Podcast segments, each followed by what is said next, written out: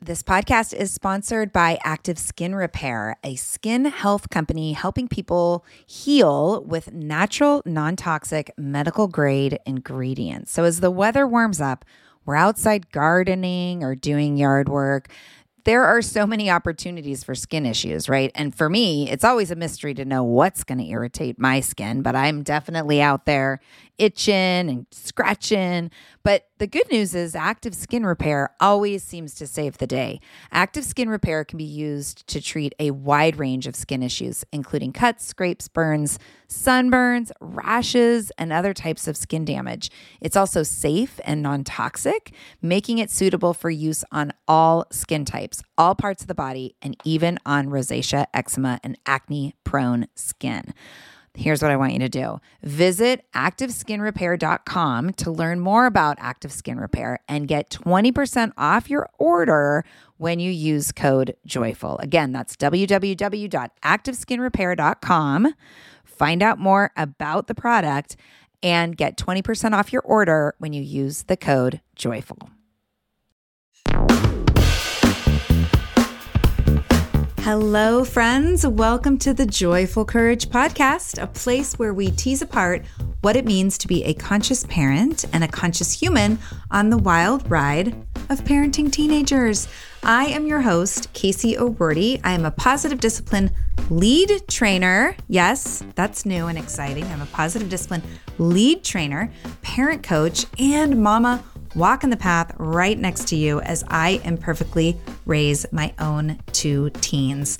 Joyful courage is all about grit, growth on the parenting journey, relationships that provide a sense of connection and meaning, as well as influential tools that support everyone in being their best selves. As you listen in on today's show, pay attention to how grit shows up in the conversation. Also, if you're not already on my email list, now is the perfect time to join. I pop into my subscribers' inbox with stories, podcast news, and offers every week. My hope is to make you laugh a little or at least relate to what I have to share and keep you updated on all the joyful courage goodness. If you're into it, go to joyfulcourage.com slash email and sign up. Signing up right now will get you the seven tips for connecting with your teens. I'll share with you seven tips over seven days that, if you put them into practice, will make a difference in your relationship with your kids. Each day you'll get an action step and a bonus step if you're feeling like an overachiever. Again, that's joyfulcourage.com slash email. Sign up and stay more connected. Thank you so much for listening. I am deeply honored to lead you, so grateful to hear that what I put out matters to you, and so excited to keep it coming. If you love this show, please take a screenshot and share it on your social media. Let your friends know you're listening and find value in the podcast. Tag me, and I will reshare it in my media channels as well. All right, enjoy the show.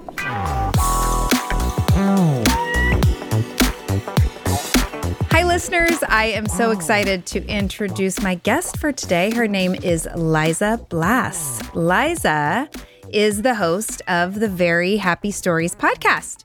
She brings hope, empowerment, and inspiration to her audience by shining light on complex topics impacting many families today.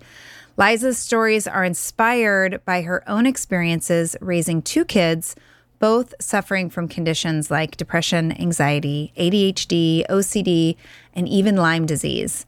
Liza shares her best practices through her Very Happy Stories podcast, speaking engagements, and personal coaching, where she serves as a Thrive Guide. I love that. Thrive Guide to parents who are struggling.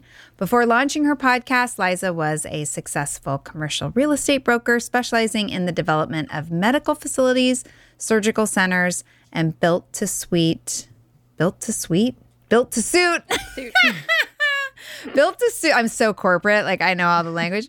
Anyway, hi. Hi, Liza. Welcome to the podcast. I'm so glad hi, you're here. Casey. I am so glad to be here. Thanks for having me. Yeah. Fill in the gaps. Tell us a little bit about how you went from the built to suit properties to your podcast and the coaching and the work that you're doing.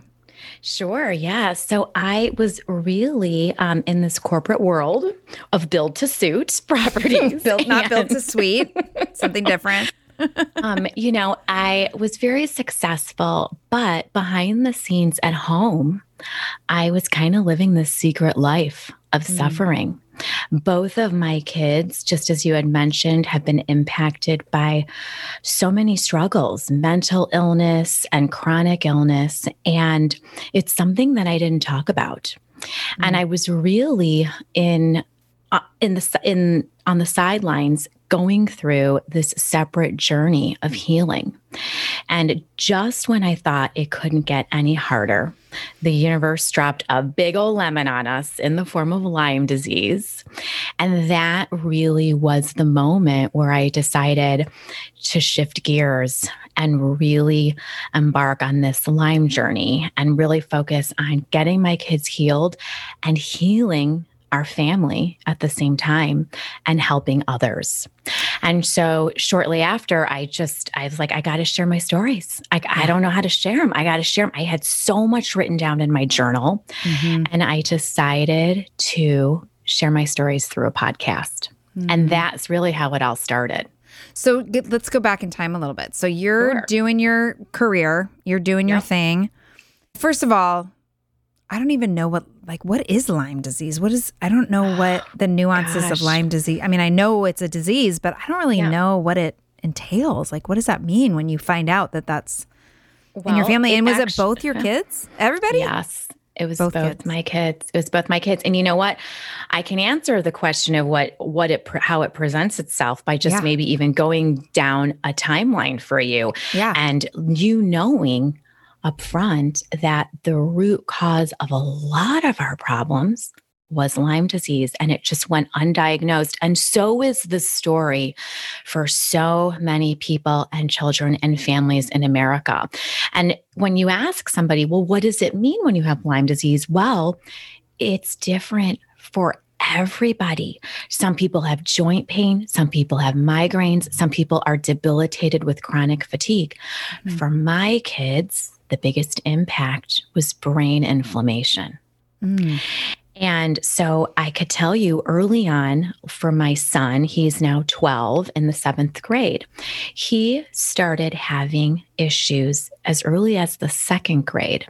We're kind of like one day he just had crazy anxiety. And he kind of had never been right since. I started with school refusal and some panic in second grade. He was also complaining about his leg during basketball. We thought maybe he was just trying to get out of sports, right? Sure, we didn't. Sure, yeah, I'm like, your leg sure. is fine. Your leg is fine. Yeah. Third grade, he was in full fledged school refusal. By the time we got to fourth grade, Casey, it was the year he entered his first of two partial hospitalization programs for anxiety, depression, school refusal, and suicidal ideation. Mm. He was nine. Oh, Liza. Yeah. Yeah. And then, and so he's kind of been, you know, working this whole time with his mental health. He also has ADHD. So it's just been very difficult because there's a lot of shaming that goes on with children that have mm. ADHD yeah. and learning differences in the school system. And it, it, we, he really just couldn't catch a break. Yeah. He also had a lot of physical problems with sleep apnea, restless legs, terrible sleep. And and my daughter started she she's always been anxious and mm-hmm. so um that's that's nothing new for her. But by the time she was in sixth grade, things were getting really bad. Mm-hmm. Seventh grade, she had a full fledged eating disorder. Mm. And so I did a program with her as well. Her eating disorder was tied to OCD and mm-hmm. panic attacks. Now, that OCD component was very much tied to Lyme disease, but we didn't know it at the time. And she's now a freshman in high mm-hmm. school. And so here we are working with psychiatrists, utilizing the best interventions medically with medication, therapy, all different kinds of therapy. Mm-hmm. And my kids were never getting better. Mm. And they would get a little bit better like the first two to three months, and then they would slide back and get worse mm. until my daughter started having severe hallucinations.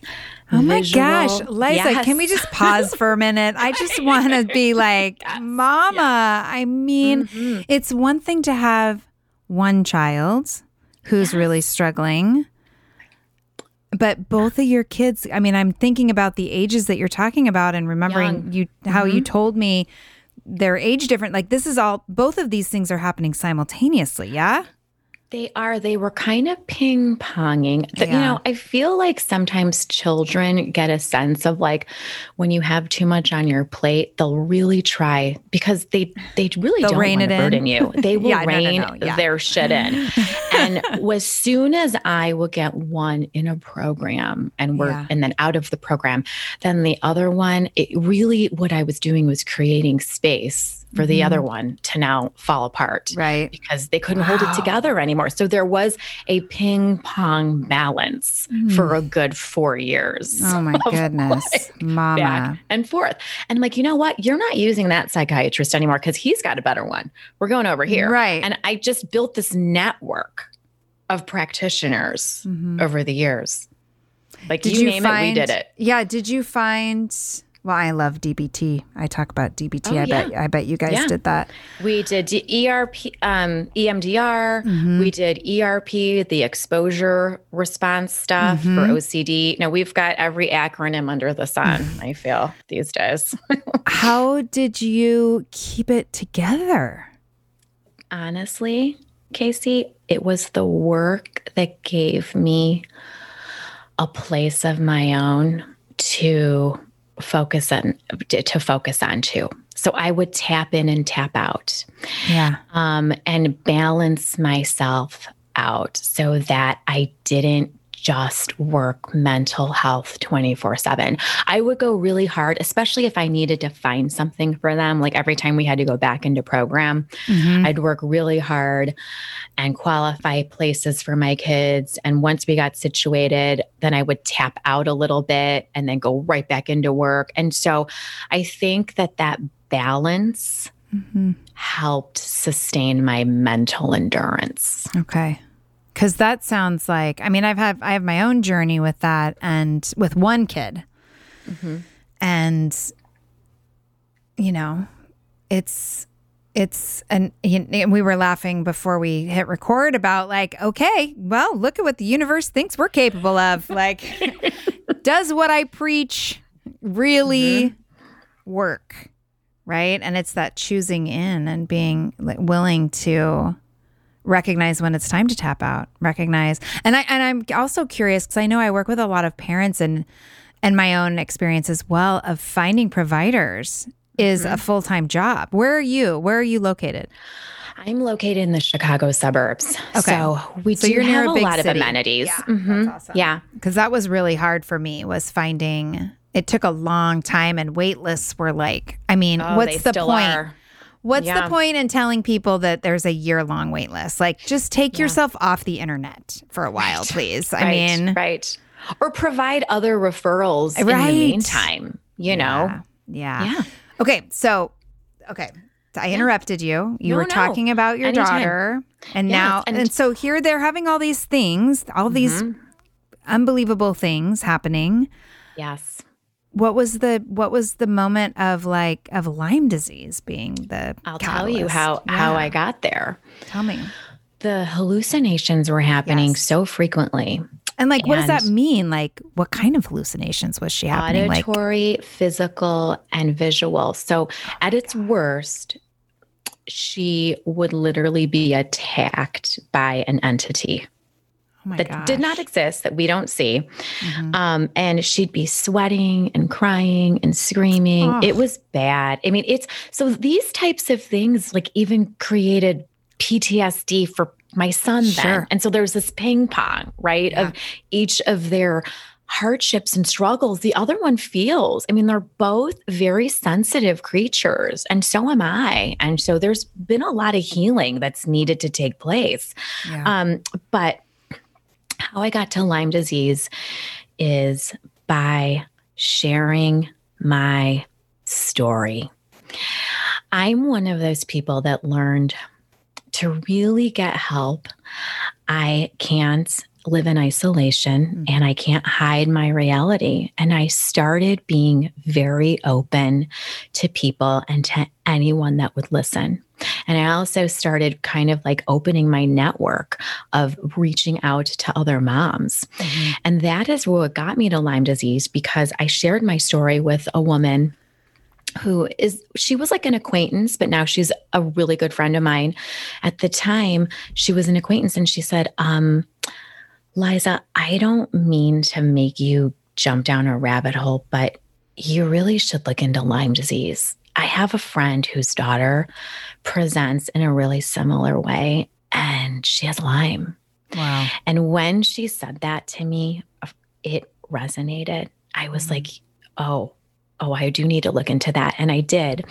And I learned that even um, when we talk about hallucinations, I learned on the internet that one of the first lines of defense that they treat somebody with schizophrenia is antibiotics. Oh, really? Yes. Why is that? It's the craziest thing. But there is this connection between and and and maybe people are just being misdiagnosed even with mm-hmm. schizophrenia mm-hmm. with schizoaffective because mm-hmm. because of the hallucination component mm-hmm. right well that's and what I, I, was thinking when you were talking yes. about it i was like well was she is she was she yes i like, actually speaking of that um, i took my daughter to one of the top university hospitals in the nation here in Chicago, mm-hmm. had my daughter do a full evaluation. And I said, I am bringing her here because I want to know if she has schizophrenia or mm-hmm. schizoaffective. I want her to have the best protocol possible. Sure, sure. and information. yes. Yeah. And she came to the conclusion that my daughter had just really, really high anxiety. And at baseline, my daughter was like at a 10. Mm. She's like, she does not fit the profile.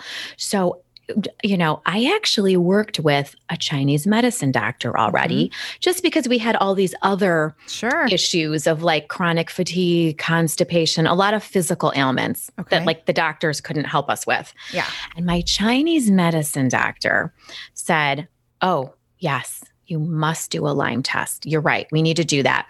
She had the kit in her office. It's a special test called IGeneX. It's not your standard Western blot. Mm-hmm. The Western blot is so, um, it's just not accurate. So we did IGeneX and she had Lyme disease and co infections. And so once she came back positive, I tested my son and he came back too. Oh my gosh. Yeah. So, you know, there is that moment of relief where mm-hmm. you start realizing I'm not crazy. Mm-hmm. You know that I'm, and I and I'm a good parent. You know, yeah, yeah, it, yeah. Wasn't the parenting. Yes. Um, and we we just went to treatment, and um, and that's kind of, and then that's kind of started its own journey right there. But that's kind of, you know, being open and sharing my story is kind of what got us where we needed to be. Mm-hmm. Yeah.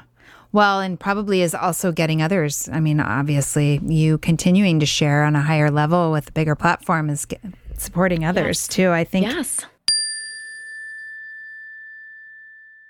Hey, friends, as a podcast listener myself, I always get so excited to share when I find a new show that I think is super useful. So, today I want to tell you about Understood Explains.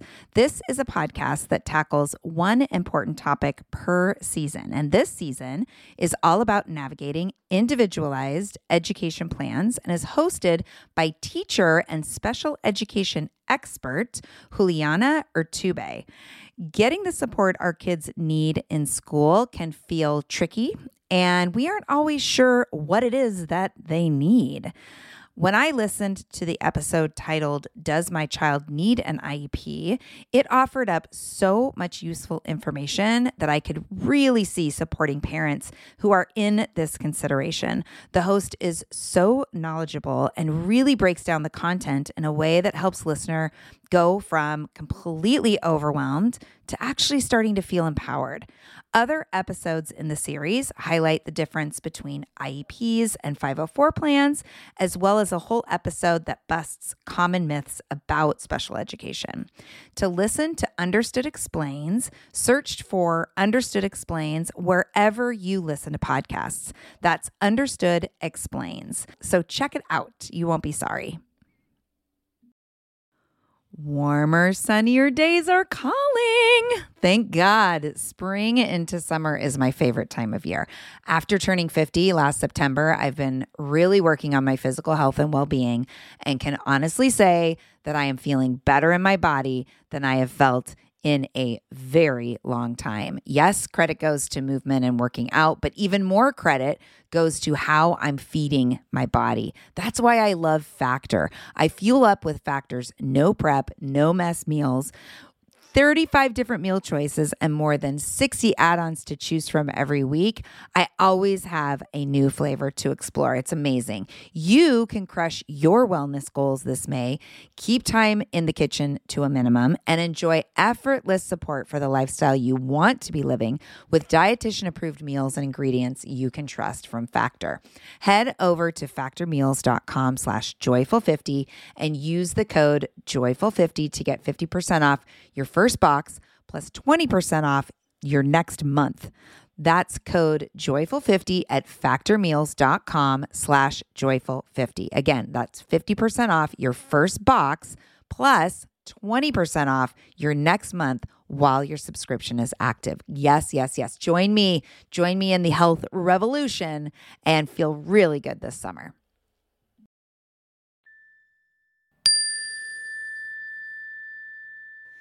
Yeah. And I, you know, I kind of want to say, God bless people like you and me who aren't ashamed or afraid of being vulnerable and open and transparent because, you know, and I'm just saying this for those of you that are listening who feel alone and, you know, feel like you're, like I like to say, you're not in your own private freak show. Okay. You're not. and so find true. your people, find Liza, find me. So, okay. So you find out, yes, Lyme mm-hmm. disease. Mm-hmm. Whoa. Okay. And you start mm-hmm. treatment. Mm-hmm. Well, first of all, is Lyme disease just one of those random things like, you know, my husband last year was diagnosed with multiple myeloma, which is blood cancer. And they're basically like, there's no reason why. There's no like correlation to lifestyle or anything. Is Lyme disease like that? Or is it is it catchy? Uh, you know what? It's, or do they know? It, it's a big mystery. They know, but they yeah. don't really talk about it. Um, it can be transmitted by a tick, but you know, oh, the right, truth right, right. is the it's so much more rampant than that. It, yeah. You can get it from a spider bite. You can actually even get it from, I mean, mosquitoes. I mean, okay. it, it's, it's like a whole other rabbit hole. But the biggest, biggest defense for Lyme besides just like a bug spray and like wearing long clothing and covering yourself mm-hmm is having a healthy immune system. Mm-hmm. And so many people with Lyme disease don't have healthy immune systems. And that's where I believe having anxiety and depression kind of sets you up to being a little bit more vulnerable. Yeah.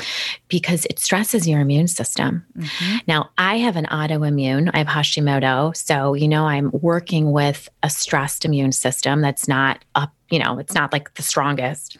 And I've talked to so many moms that have kids with Lyme disease. And it's so interesting to see that so many moms have autoimmunes. Mm. And so you do wonder are we passing some type of immune deficiency to our kids? Mm.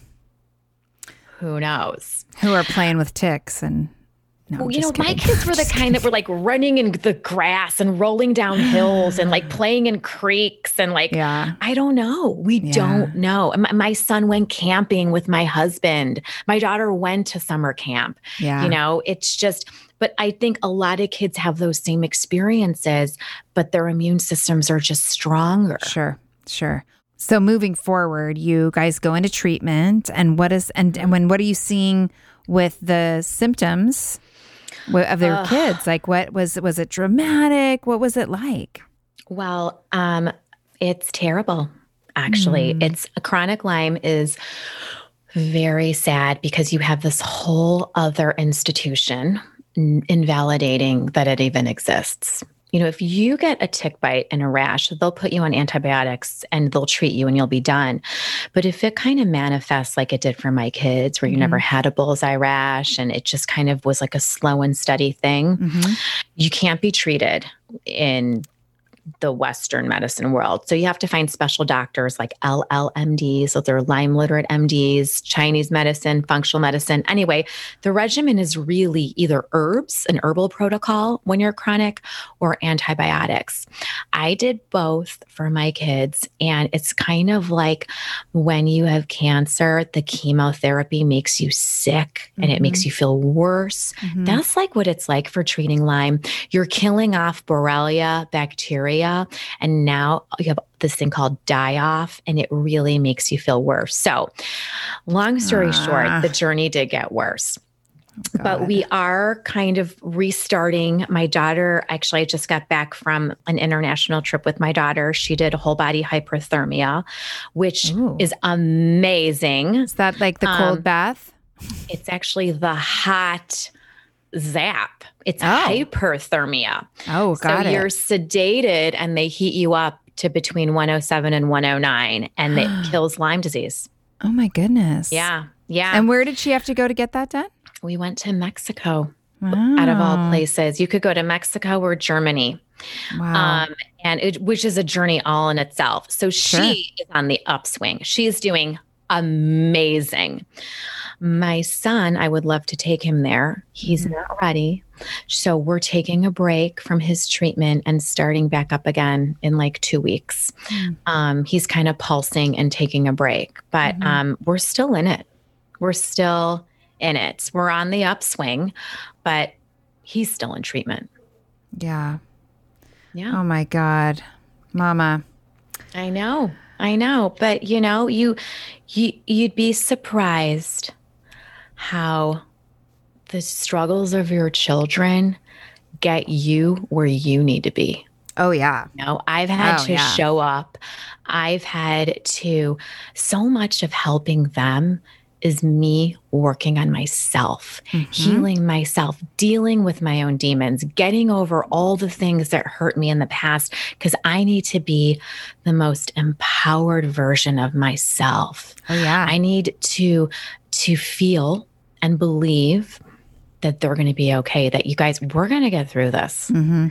I have to believe that and walk yeah. that walk to raise their vibration. Yeah. Because I can't jump down the rabbit hole with them. Right. like misery and sorrow. Right. And Right. So, and there's a choice there, but there is a choice. And that's that's what's so fascinating to me, you know, hearing your story, knowing my own story, knowing the stories of so many people that I work with you know, and and friends and family and just watching from the outside looking in the way that people decide how they're going to move through life challenges. Like there's right. I really there's always a choice and there's an opportunity. You know, it's not so much like your story. I mean, it's still a struggle. You know, yeah. my husband mm-hmm. still is in cancer treatment and my goal is like, okay, so what does peace feel like inside of this? Mm-hmm. Right? How can I mm-hmm. be in peace, at peace, eh, whatever that means to me? I mean, to me, that just means not in, you know, dysregulation. Peace means being in acceptance. Peace means yes. like allowing life to unfold and trusting that everything is temporary. And I mean, and I'm hearing that in what you're saying as well. I mean, you have every right and reason to be like, to have chosen, you just fall apart, right? Yeah. Mm-hmm. And you didn't. Well, I had moments where I did fall apart. I had yeah. moments like on my knees in the kitchen being like, make this stop. Why are you doing this? You know, and everybody should give themselves the permission to fall apart. But you know what? You just got to get back up. Right. It's all about getting back up. And I right. do want to give my kids the space to fall apart because when you see your friends, you know, going to parties. Well, not now in this COVID world, but Right. have being kids and having that robbed from you and not playing sports and and having that typical life Mhm. it, it is sad and and Mhm. you you do have to grieve those moments but that being said we still have great cards like we still have so many good things Yeah. we just need to uncover those and lean into those and i know for my daughter especially casey she is so empowered for being so young Mm. she's not going to put up with anyone's shit. Mhm. She's not going to be ever pressured to do anything she doesn't want to do. She's just lived such a struggle and survived. And I know that when she goes off to college or grows up, that she's going to be okay, that she can handle it because Yeah. she's been through. And that's a gift. Yeah. I mean, that is such a gift to be like, I trust my daughter. She's going to be fine. No, I really, really trust her. I really, really mean it. She's Yeah. going to make good decisions. What a gift Yeah. that is yeah. to have. Huge. Well, I feel the same way like about this last year and, you know, the mental health struggles that have shown up and the, you know, my husband's stuff. Like, we didn't know how rock solid we all were. Right. you know until confronted with all of this so i love that and i and i do really appreciate you saying you know that it's when i say there's a choice to fall apart or not fall apart i i want everyone to hear me when i say that doesn't mean that not falling apart you don't have days or even you know Sure. multiple days of that whole like i don't want this. I this is too much you know? And but again there's that choice point Mhm. of okay great. I see that. I feel that. I'm allowing that. And this is what's in front of me. So what is being asked of me? You know i love thinking about it that way too. Like you know i say it kind of flippant like oh the universe really has a high level of trust in me but like wow you know i'm here for and i'm here for it and like yeah. if if this is what is being presented then there must be some level of you know th- I, I must be i must be made for this because otherwise why would it be in, why would it be presented to me Exactly. Exactly. And that is speaking to acceptance. yeah talk to me about how yeah because you talk about acceptance and gratitude and so talk to me about how those tools have come in for you Oh, they're so important. I mean, you just hit the nail on the head. I mean, acceptance really, I believe, is 90% of the work. oh yeah in getting there. And I think it's it, it presents itself as such work because we're in resistance, and mm-hmm. resistance is so much energy. yeah I mean, resistance is exhausting.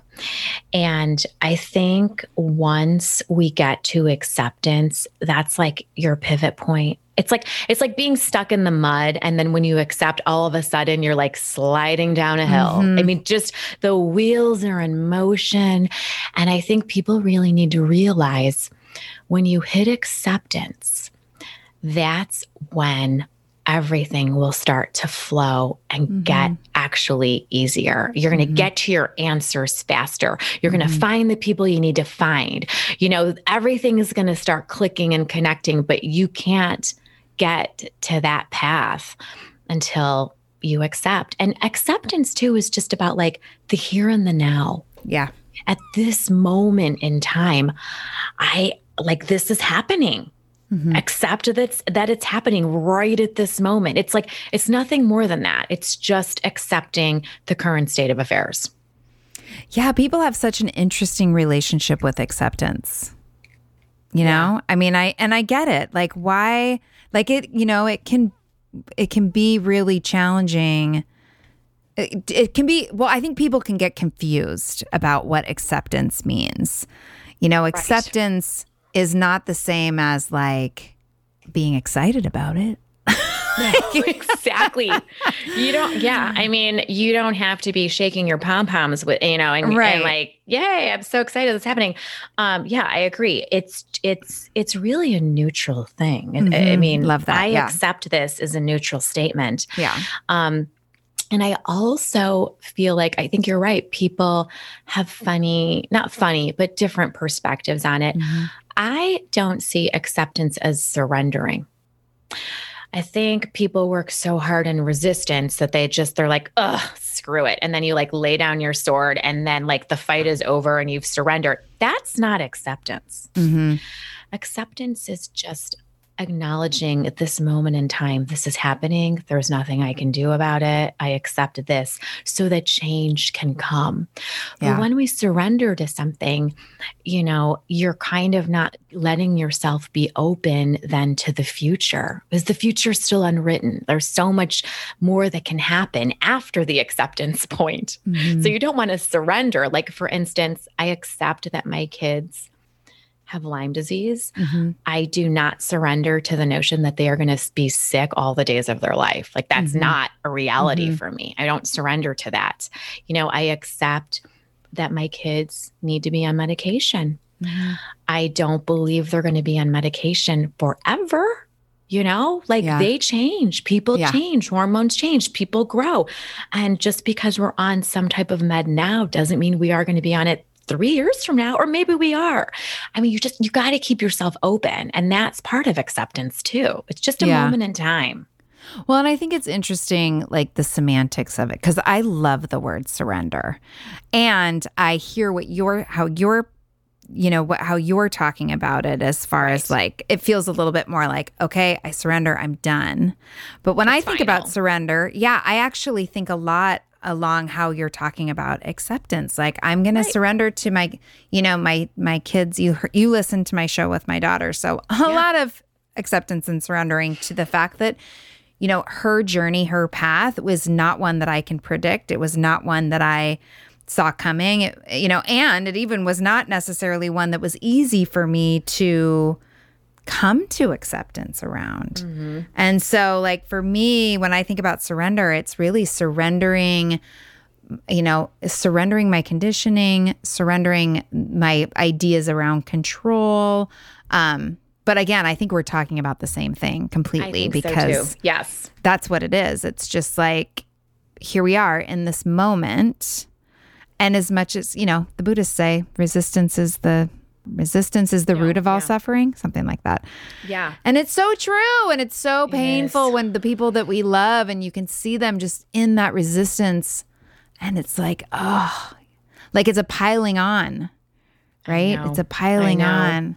So acceptance and gratitude too. Talk to me about gratitude because I know I have my own relationship with gratitude just with everything that we've been through. And man, is it powerful.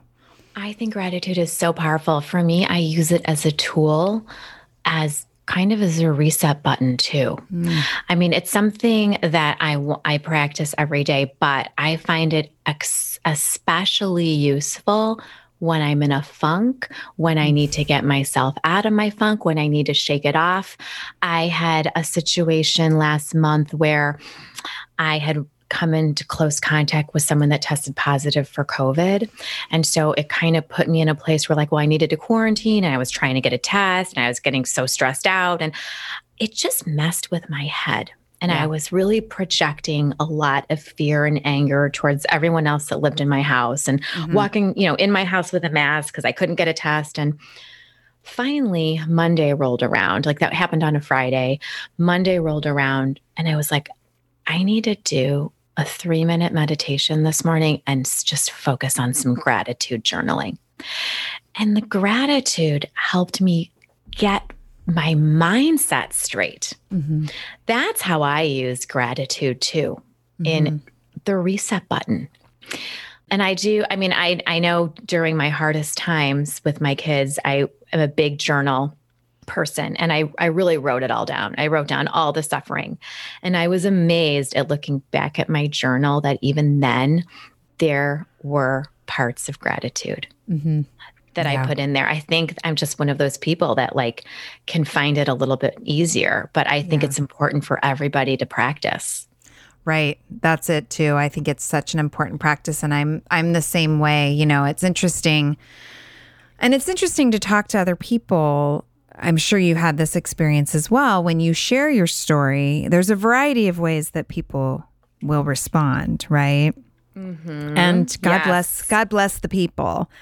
Um, but I find myself especially when people are you know i think they go into their own like oh my god like like they go into their own like what would i do how would i handle that and then they're in their spin out around them responding to us i mm. notice that for me i've spoken a lot into just i mean it like if there has to be purpose i feel like gratitude supports the idea that some of the really hard, challenging things that there is some i mean i, I can't define the rhyme or reason i, I can't mm-hmm. name it but mm-hmm. when i mm-hmm. can recognize like how strong my family is because of it or right. the depth of our connection because of it, it it allows me to release that like but why why us right. you know it allows me to just sit with like oh my gosh so many gifts Yes, kind of let go of some of the grief too mm-hmm. somehow of mm-hmm. of all that stuff, which actually, yeah, I do see that with gratitude. Um, and one other tool I just wanted to mention, Casey, yeah. is because we've talked about acceptance, we've talked about gratitude as empowerment tools, and for me, mm-hmm. also tools for happiness. But the one that I think we've actually talked about through acceptance and gratitude is my third one, and that's forgiveness. Mm. That's where the whole letting go and grieving some of our, you know, letting go of some of our grievances, mm-hmm. if you will. Um, mm-hmm. That piece of the empowerment toolkit is so important. I try to practice forgiveness so that I can heal myself. I feel like when we withhold forgiveness, we are actually harming ourselves. And I've just, with my kids, I've just really been on that quest for happiness and finding joy despite mm-hmm. everything that we're going through. And I, I have had to fold in forgiveness. Mm-hmm. Um, and that's a daily practice too. They don't call it practice for nothing, right? Yeah, right. well, tell me more about forgiveness. So, like, what does that look like to you in your experience? For me, it's, um, well, it shows up in that so much of how I interact with my kids mm. that has been harmful to them mm-hmm. in their journey of mental illness. A lot of the things that I have said or done, or maybe have participated in shame tactics. Mm-hmm. I know mm-hmm. I contributed a lot to my daughter's perfectionism. Mm-hmm. So, so much of that comes from my own wounds as a child yeah you know and and some of the things that my parents did to me i mean it's like all this cycle yeah and yeah. so for me to correct that behavior my behavior the behavior mm-hmm. i'm talking about for yep, order for me to correct that and correct that parenting style i needed to have an awareness of why i was doing it mm-hmm. and then once you have the awareness well then you just have to add the forgiveness yeah. because I think there's parts of me that are that were still angry at my mom mm-hmm. and we're still holding grudges and it you know how those show up are in triggers. Yeah. When you're getting triggered by moments that are so harmless. You know, mm-hmm. like a, a harmless little comment that your mom said, or your daughter said, or your husband said. And you just have like this emotional reaction. When you keep having those emotional reactions, your kids are responding to that. Yeah. Maybe not verbally, but there's a response in them too. So, see, there's like this whole chain of events that needs to take place. And I'll do anything to heal my kids. Mm. And if that requires me to do my own work in healing and forgive my parents or a friend or someone that's really done me wrong, by golly, I'll do it. Yeah. Because I'm really wanting so badly to support them. Mm-hmm. So it's mm-hmm. like we all have to do our work. And that is where forgiveness has folded its way into my yeah. empowerment life. yeah, I love it. I love it and I love I love the focus on forgiving ourselves. Yes. Well, hey there busy mama. Are you looking for ways to make your life easier, your home less chaotic, and at the same time add more joy to your life? My name is Deanna Yates, and I'm the host of Wanna Be Clutter Free, a podcast all about letting go of the stuff we don't need in our lives so that we can focus on what truly matters. Don't worry, I'm not going to tell you to throw it all away or make you feel guilty about keeping something you love, no matter how many other people don't quite understand it. But I will give you practical and, more importantly, actionable advice so that you can make progress right away. And you won't just hear it from me, there are amazing guests too. It's like having your bestie in your pocket telling you it's okay to let go of the things that are not serving you and your family in a totally non judgmental way. So join me over on the podcast where we can work on progress over perfection for those of us that want to be clutter free. Feel like you're the martyr in your family? You're not alone. Hey, this is Joanne and Brie, and we're from the No Guilt Mom podcast. Brie, we talk to a lot of moms. Yeah, we sure do. And if you're a mom who has a to-do list that is so massive that you get overwhelmed and you shut down, or if you fall into the habit of doing everything for everyone and don't know how to change it, we can help you become a no guilt mom. We're going to take you from family martyr to family model. That's role model, so that you role model the behavior that you want to see out of your kids. You're going to go from being tired and overwhelmed to energized and guilt free. Every week, you'll get actionable strategies that you can implement right away from the experts that we interview and from us. We also have a whole lot of fun, so check out the No Guilt Mom podcast everywhere you listen to your favorite shows.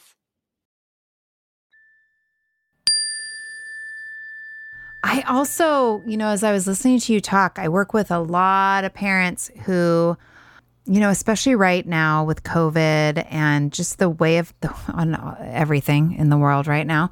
Yeah. Um, there is so much stress on our teens and they are responding the way that they know how. And I know that there's a lot of people in some pretty tumultuous relationships with their teens. And when you were talking about forgiveness, what came to mind for me was also, you know, for, forgiving our kids. I think oh, that yeah. it's so easy, you know, even when it's not their fault. I mean, even when it's like something like a mental health issue or Lyme disease or whatever yeah. And it's it is a little bit like, come on, I was in this to I, I this was not the picture that I had I know of parenting. And so I think if we're all willing to be super honest with ourselves and kind of do some exploring there, you know, part of because a lot, you know, I'll talk to parents about, well, you know, I hear you on all of these behaviors that you want to change, but what I'm also seeing and hearing is a relationship that is that is you know damaged mm-hmm. and coming back and and sometimes that first step in can simply being you know forgiving our kids for being for having only the skills that they have right? Absolutely. Yes i think that's important. And one of i mean i've I, I you know i know my son is only 12 but we've definitely had moments in our relationship where we should go to marriage counseling. We're, we're, fighting like crazy. And we have done a lot of family therapy. Mm-hmm. and one of the biggest things that was the game changer for me in order for me to be happy and come again from a place of neutrality mm-hmm. is don't take everything so personally. Oh, girl. Yeah. I mean, right? Yes. Um, yeah, like forgive them, but at the same time, when you know, when his 12 year old mouth is running, this has nothing to yeah. do with me. Yeah. Right. Nor does it have to do with like it's not a respect conversation. That's totally. when I hear a lot is like, yes. you will be they're so disrespectful. It's like, yes, and let's reframe here. Yeah. Yeah. Yeah. It's tough. Right. And I love that you are bringing it back to like that inner work and the the work that we have. And I think that it's all relative, right? The collective experience, we all have the collective experience of raising kids and there's similarities on the path and then there's the special little nuances and flavors that you know people get. You have yours, I have mine. And um, I think it's so easy as moms, especially. And it's interesting that we're having this conversation because I just interviewed someone this morning who wrote Fed Up, the emotional labor book. Um, yes. It's very, very good. Gemma Hartway, Hartley. Yes, I've I've seen her speak actually. Oh, cool. Well, Yeah. she's, I interviewed her earlier today Amazing. and we talked about, you know, the emotional load falling on women and, um, you know, and when our kids are having and going through stuff, you know, you didn't share very much. I'm sure that your husband was a great supporter, but you didn't share very much about him. You know, you were the warrior mom, finding what needed to be done, finding the people. Right. So, and I asked you at the beginning, like, how did you, and you talked a little bit about tapping out. And um, I think it's so easy for parents, especially parents with kids that have any kind of unique needs, to really put themselves to the side. And I think even if you're just a, just a parent with a teenager who's typical, you all listening too, you too. You know, this self care is non negotiable. yeah. Yeah. And so- I've had Yeah, talk to me about how you coach people around that. um this whole self-care self-sacrifice thing i mean that's huge right now right Yeah, yeah. um and i have had to realize the hard way that self-sacrificing practices are not they're not only harmful to us because they're exhausting they lead Yeah. to nowhere good no good comes out of it for us Yeah. but worse than that, it is harmful to our kids. Um, because what like we start doing it because we want to help them and we love them and we tend to their needs and we then start putting them first. But what we actually start telling them is, baby, you can't handle this. You can't handle life. Mommy's going to do it for you. And I really did fall into that. And I think that's one of the reasons why I really did embrace my other my work and my job as a commercial real estate broker is because it it gave me the opportunity to kind of balance some of that out. Had I not had that, I think it would my whole self-sacrifice formula would have looked a lot worse Yeah. but um, we start giving them the permission to keep doing it and to not be capable. And at the end of the day, we just want our kids to be capable and we need to believe that they're going to be okay and we need to start treating them that they can handle it and start Mhm. believing it because when we do that then they start believing that they are capable Yeah. so it's a terrible message to send to our kids um, when we participate in self-sacrifice and not caring for ourselves. And and also just to add to that, we start modeling hmm not to take care of ourselves. We Yeah. start, and that's why self care is like even a phrase because we all Right. forgot how to take care of ourselves Right. because we keep having these cycles of watching our parents not take care of their, themselves and and Mhm. and making this world of self-sacrifice and then we end up teaching it so yeah. I mean that's why it's a thing now and so we don't want to teach our kids that everybody else comes first and then you tend to yourself we can't we can't go on like that so it really starts with us right Yeah. in breaking that cycle taking care of ourselves and kind of modeling that for our kids I love that. I'm I'm all I'm I'm on board. Yep. I'm on me board, too girl. me too I And mean, I, did- don't see how I could have navigated the last four years of my life without a certain level of practicing, you know, and I'm a journaler too. I journal and I meditate, and I've got some cards that I love and books that are inspiring to me and long walks. And I mean, I just would have been a wreck. I don't know how I could have, or, or I would be like, but life continues to life, right? Like life continues to unfold. And so I really Yeah. am hoping that the listeners are, are really hearing. And again, another place to just take stock and be reflective and ask yourself if you're really struggling right now in relationship or just in the unfolding of life, what does it look like for you to take care of you? And are you making that a priority? And and if it feels like, well, I can't or there's no time, I would challenge you and I would encourage you to look ask for help. Mm-hmm. Yeah. Yeah. Yeah. I just want to mention one thing too, because Yeah. you had, and I, I really want to share this with the listeners because I really want to share my truth. Right. When all this was happening, I, you know, of course, I'm tending to my kids and I am trying to practice as much self care and self love as possible. And the one thing I did put on the back burner was actually my relationship with my husband. Mm. And um, it was just because our relationship didn't make the top two slots Mhm. in the list. Yep. And I mean, I love him dearly. We're super committed, but it's interesting now where we are in the process of like, you know, we're we're in the Lyme journey. My daughter's, you know, pretty much like 90% healed, which is fantastic. And we're at this place now where we've had to revisit our relationship. Mhm. And we just even a couple weeks ago, we had this really truthful conversation of like missing the connection Mhm. because we hadn't been tending to the relationship.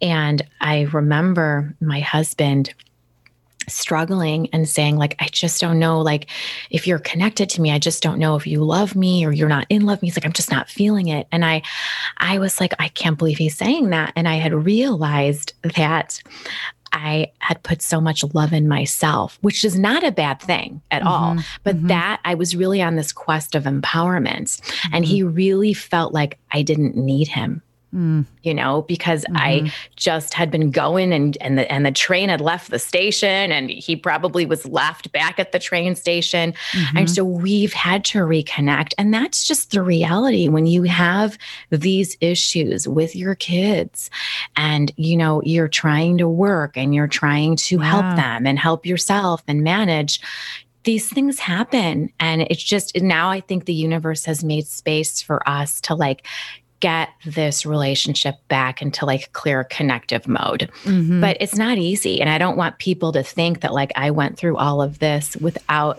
that being a struggle because Yeah. the relationship with my husband has been a struggle um, but that's the reality and you know you just keep working on it Yeah. And same, you know, I mean, that's, I remember a few years ago when high school started and things started feeling like, whoa, we're on a ride here. And we went and saw a marriage counselor. And that was the mm-hmm. first thing she said. She said, You, your job when you have teenagers is to work on your relationship with each other. Otherwise, you know, and that was before we knew there was any mental health stuff going on.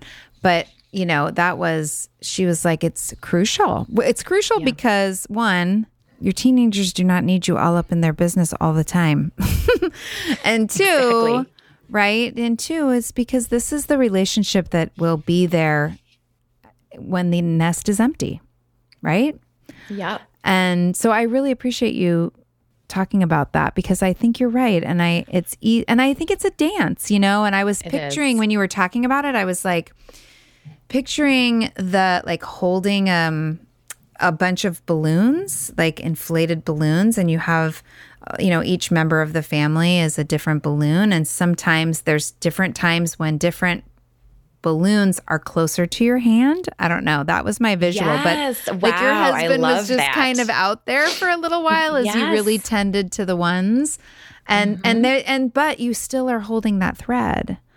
Right? We're still holding that thread and it's just a matter of tending to the thread and pulling it back in and doing the work. Not easy, messy, vulnerable, yeah and like you said, especially when you know, like, we are in a solid, committed relationship, and that is intact so much so that we can say, wow, I'm feeling disconnected, right? Like, I'm feeling Yeah. like, what can we do to tend to this? So, thank you for sharing that. yeah absolutely absolutely So, I'm going to ask you my last question that I asked to all my guests. And um, considering all that you've shared in the context of your story and your work, what does joyful courage mean to you?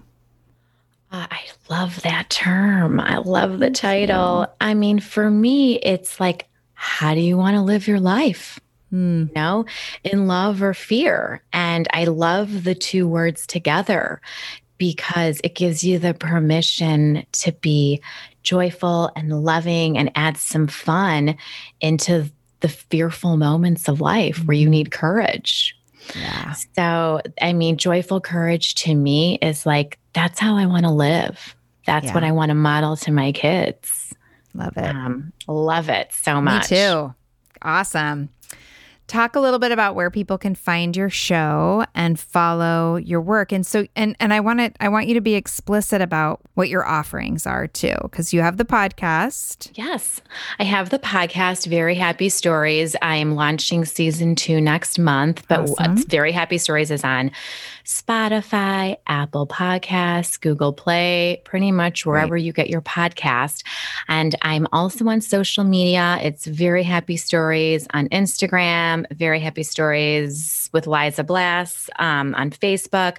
And what I am offering on my website, which Mhm. is veryhappystories.com, is a free download. It's my Thrive Guide. I basically put all of my best practices into this free downloadable guide to Beautiful. kind of like kick off your journey, you know, out of survival mode and into thrive mode. And Mhm. then also, I am um, working with clients already in helping them thrive. I call myself a thrive guide. Mhm. And um, there's different variations of what I do, but most of the time it's when people just got a diagnosis Mhm. of ADHD or you know something that's really rocking their world chronic illness and i kind of assess the situation and and and bring in the calm in the chaos and say look i know you got a lot going on here are your three top priorities one, Mhm. two, three, and Yeah. kind of give them that map when you're Mhm. drowning. Yeah. And then I work with some other clients that are now like kind of in good survival mode. Mhm. And they're like, you know, I really want to get back to work. I really want to be doing something else. And then I kind of help them navigate them with a map on how to get to the thrive mode. awesome. Yeah. So that's what I do. And I would love to work with your listeners. And um, it's just been so fun to chat with you. Thank you so much for having me. Oh, thank you so much for coming on and spending time with me. And listeners, all those links will be in the show notes, so you'll be able to find Liza. Thank you, thank you, thank you. Stay in touch. Absolutely, I will.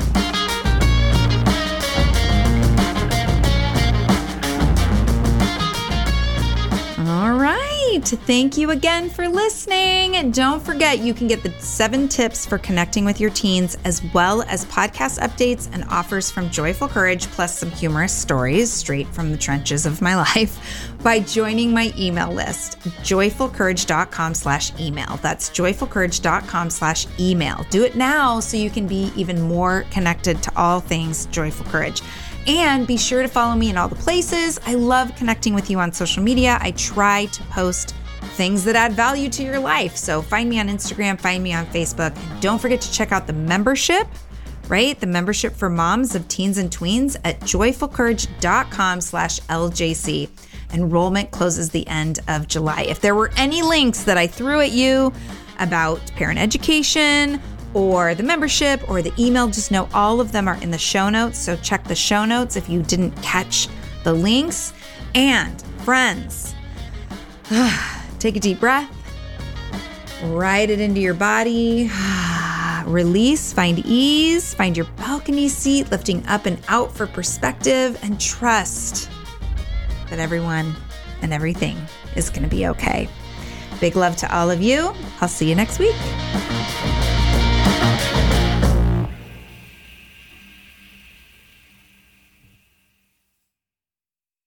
Hey there, I'm Debbie Reber, the founder of Tilt Parenting and the author of the book Differently Wired. The mission of Tilt is to change the way neurodivergence, whether that's having a learning disability, having ADHD, being gifted, autistic, or some combination of all of the above, is perceived and experienced so differently wired kids and the parents like us raising them can truly thrive. On the Tilt Parenting podcast, I get to talk with authors, therapists, educators, and parenting experts who are committed to this mission. I ask the questions my listeners are most curious about when it comes to supporting our kids. And in turn, my guests share strategies for challenges, out of the box ideas for navigating school, best practices for therapies, tips for advocating, and so many thoughtful insights on what it really takes to help our kids grow up feeling seen and respected so they can create awesome lives for themselves. I know that raising a differently wired kid can feel overwhelming and isolating, but I promise you, you are not alone, and it can feel so much better. If you're on this parenting journey, come listen to Tilt Parenting. Together, we can shift this paradigm and show up for our exceptional kids with hope, possibility, and joy.